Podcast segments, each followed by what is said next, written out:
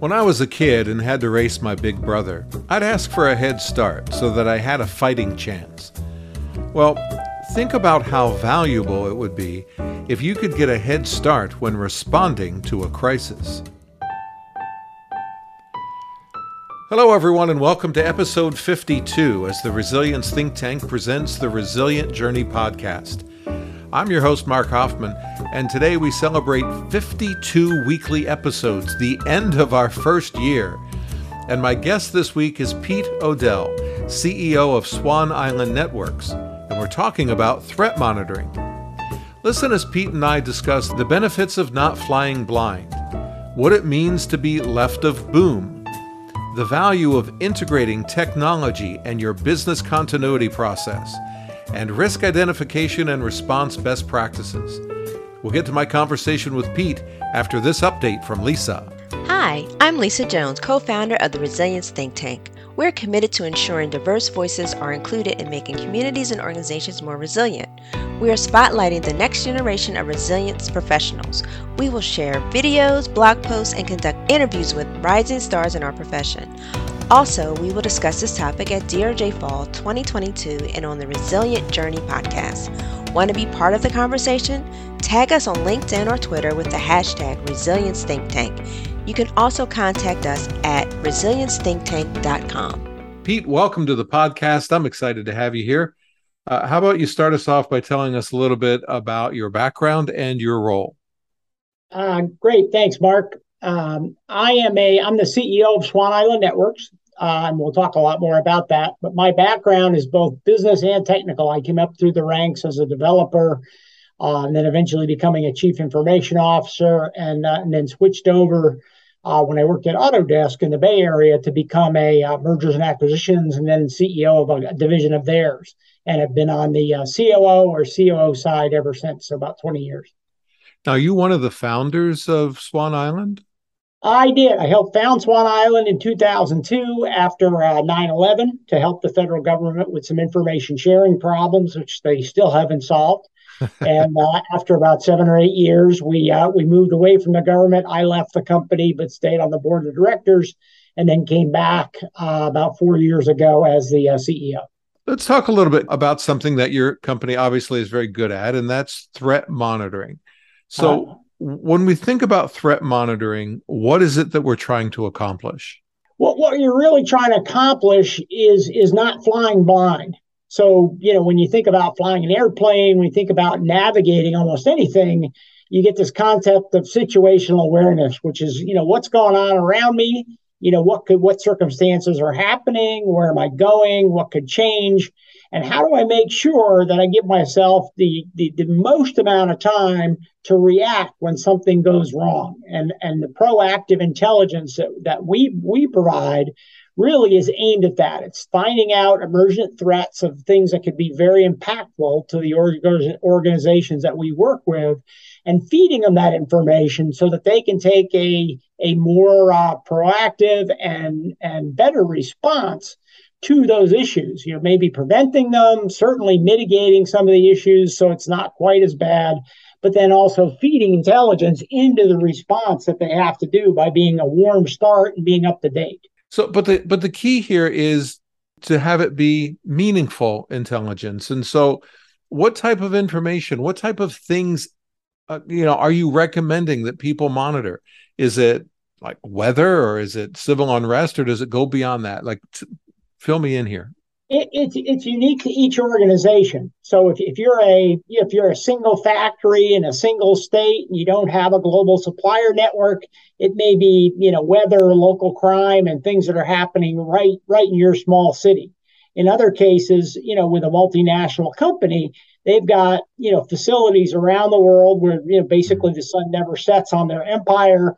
They have threats coming from a number of different places and what we typically, you know, work with companies, we're a tactical tool, but we, we you know, we, we advise companies to do, you know, ERM planning, to, to look at building a threat matrix, you know, getting the board of directors involved, setting the tone at the top for, you know, we want to be a proactive organization. We want to head off threats at the pass and protect ourselves as best as possible because we've got people's lives, we've got property, we've got our brand and continuity, all of which depend upon being ready for something bad that that uh, happens. Easy to be ready when something good happens, right? You just break out the champagne. But but you know, getting ahead of the bad things is is really a critical element. And thinking about what those are for your organization is one of the key first steps before you uh, you get involved with a a proactive intelligence capability. So before we start thinking about proactive intelligence, we actually have to do some planning around that. And we have to say, okay, well, what kinds of things are we worried about? And that's going to vary from organization to organization. And what I like about that is it's no different than what I talk to organizations about when we start thinking about business continuity and resilience and crisis management is that that program needs to fit within the context of the organization to be fit for purpose and you're recommending the same thing? Yep. Now when we think about the organization what are you finding? And, and we can talk about your tool now the, the the TX360 what are you finding as far as where it lands in the organization? Uh, does it fall under corporate security? Uh, does it fall under risk risk management a resilience program what makes sense or does that depend on the organization too? It, it, it, does depend on the organization a little bit. What what what we find is for the the organizations that are most prepared it, it you know this comes down through the, the the c-suite and the board of directors. It's handed to the chief risk officer and then it's delegated down to potentially just the security department in other cases you know to the uh, the corporate risk guys but it's but ultimately it ends up as a you know a tactical tool that you want to deploy you know so there there does tend to be an operational element as well as your strategic element. You've used a phrase with me in a couple of different meetings that we've had and i like the phrase you've said left of boom. And that's what this tool is. It's a it's a tool to uh, be utilized prior to an incident right? Prior to some external event that's going to land on your doorstep. You want to talk yep. about left of boom a little bit? Sure. So, so the whole the whole idea of left of boom and right of boom, um, you know, there's there's several parallels, but but if you think about boom as a bad thing, right, and that right. could be a, a, that could be a sailboat boom coming at you, right? Knowing it's coming is really a good thing because if you've ever gotten hit by one, they they t- tends to be very painful.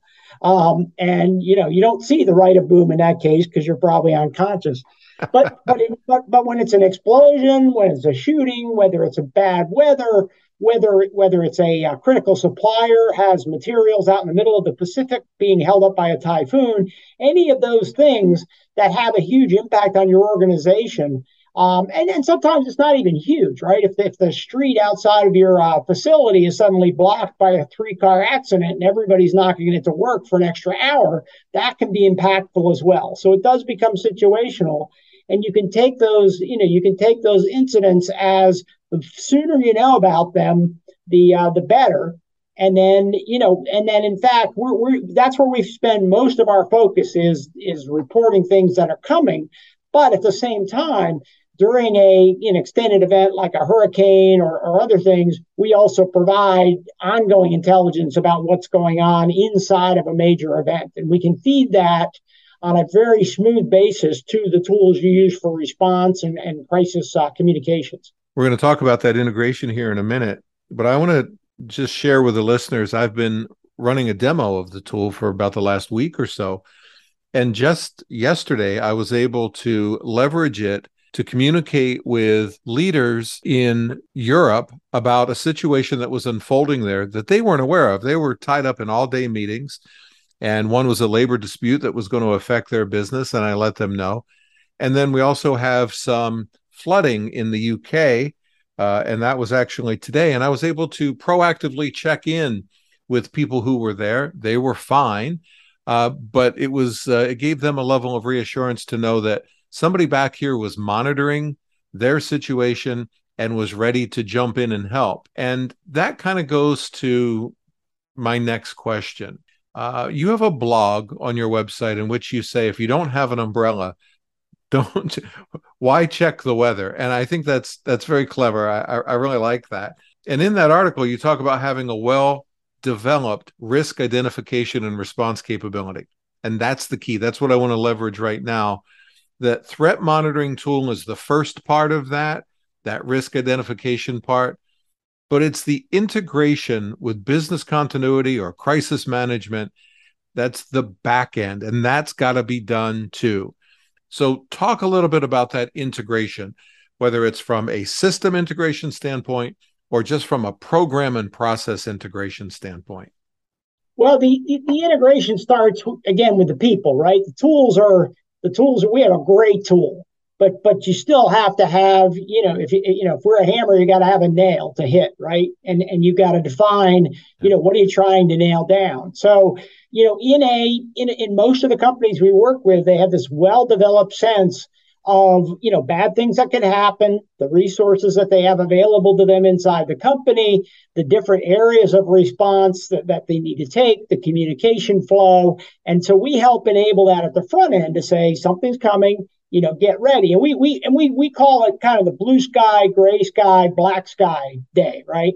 Blue okay. sky day, you know, which is everything is everything's good. We're just looking out over the horizon, everything's fine, we're sailing away. But then on a gray sky day, it's like, wow, we got we got a hurricane that's coming towards three of our facilities, or we've got an incredible heat wave happening in our in our Portland facility that may, you know, may overload some of our uh, electrical needs.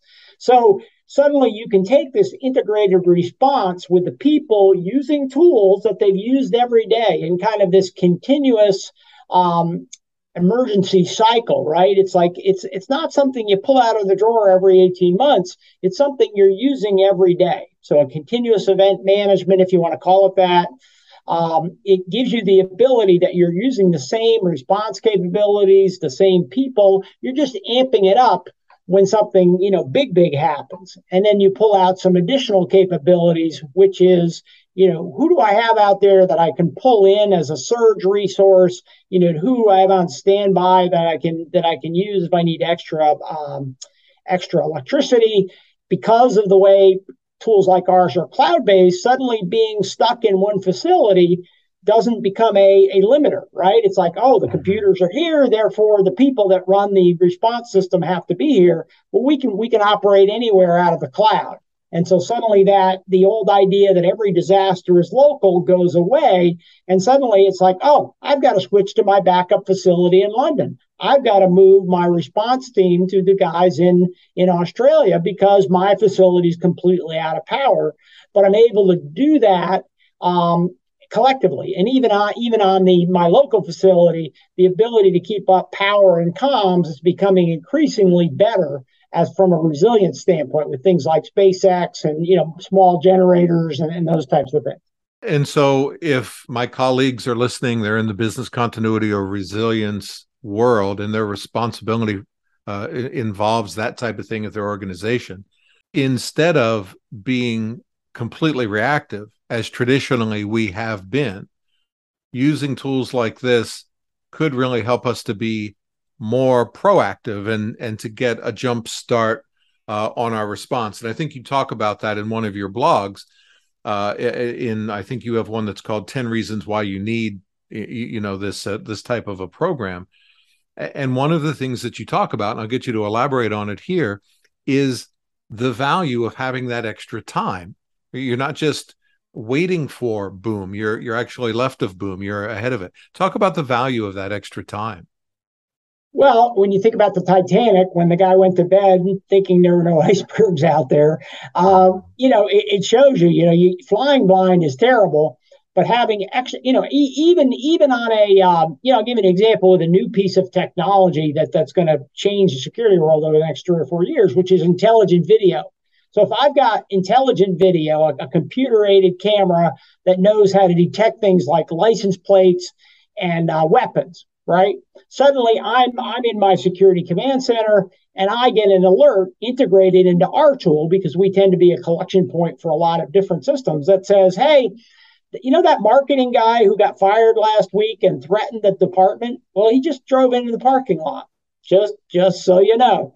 And then, you know, 45 seconds later, there's another alert. It's like, hey, you know, I told you about that guy.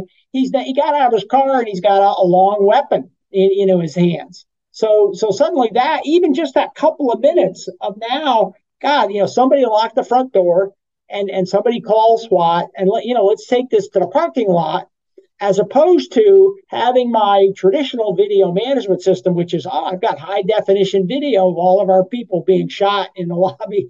You know, it's the, that proactive time. I mean, that's just a, a binary, right? It's like, oh, I've got time to react to somebody coming into my building with a shooter versus nobody nobody saw it coming.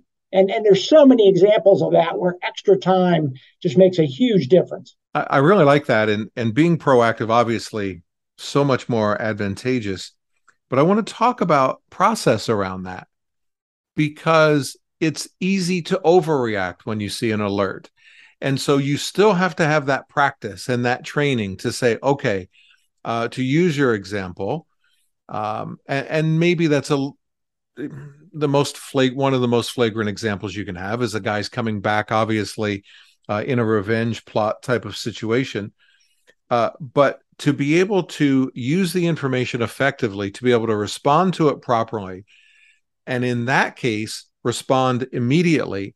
But in other cases, just be put on alert and to be aware of it, but not necessarily go all chicken little all the time here either, right? So, talk a little bit about proper response and proper reaction when sure. you see something like that.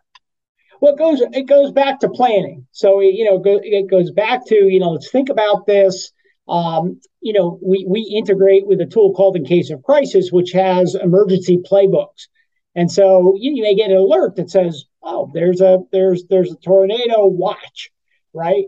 Uh, it's not imminent, but it's a watch. So you pull out the playbook and it goes, now here, here's the way you you monitor that situation. We want to dedicate somebody to that, not just listening to the alerts we send, but also to the radio, those types of things. And so, you know, that extra time again allows you to pull out a you know pull out a plan and start thinking through a rational method of assessing you know where you are what are you going to do what resources do you have available to you versus oh, I, I, you know, I had a blindfold over my face. I just got punched. All I can do is try to punch back or run. Right. I don't have a lot of responses because I don't have enough info to make that uh, make that response. So what we're really talking about is raising the bar, elevating the maturity of the program, and getting an earlier start on the response rather than waiting for it to happen. Yep. Just two more questions, and then I'll get you out of here the first question that I have is talk about the appropriate size of an organization to be using tools like this. It's not just enterprise, it's not just 40,000 employee companies, but talk about how small and medium sized businesses can leverage this as well it it uh, you know having a program where you're monitoring for you know for bad things really can happen at the smallest of of businesses right? So um, you know we tend to support you know medium and large scale and very large scale companies with, with our technology. Um, but you know the, we we we give frequent seminars and webinars on open source information sources that you can very easily collect even as a small business and monitor for, you know, what are the key things, right? There are, you know, there are tweet streams of most 911s. And so if, you know, if there's a shooting down the street and you see that, you know you can go lock your front door right?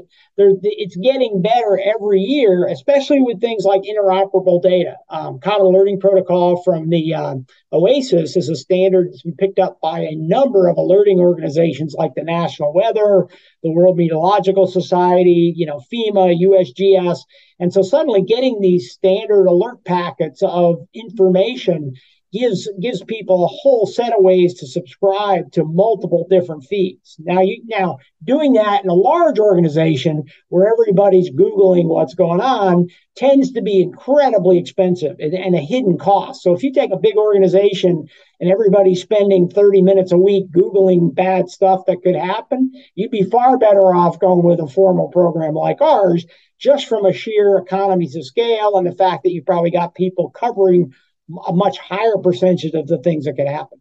Yeah, you have a multi-source feed coming in, uh, and I know just from looking at the the trial this week, multi-source feed, whether it's weather or news or you know live feeds or whatever it turns out to be. Yeah. All right. Hey, I'll get you out of here on this. This is a, an interesting topic. People might want to know more. They might want to talk to you. How can people get in touch with you?